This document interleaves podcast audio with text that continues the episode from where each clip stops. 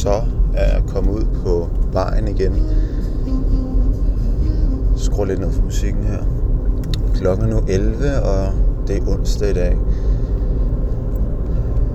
Det var noget af en dag i går. Det var en lang tur. Vi snakkede Esbjerg, Kolding, Christiansfeldt, Blåvand. Nærmest halvdelen af Sønderjylland i virkeligheden. Lange veje.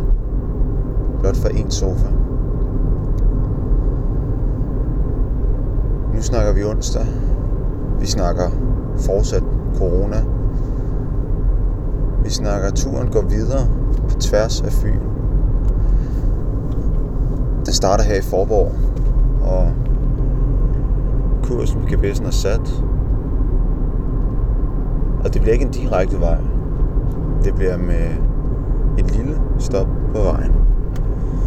For et sted på ruten, som ender i Nyborg, der har jeg plottet ind et lille velkendt sted. Et sted, jeg har været en del gange efterhånden. Det er en lille kro.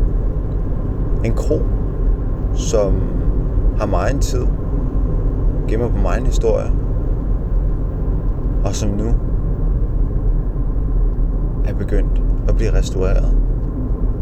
Det er en kro, der førhen har stået forladt i lang tid. Meget mild terrorisering af diverse lømler.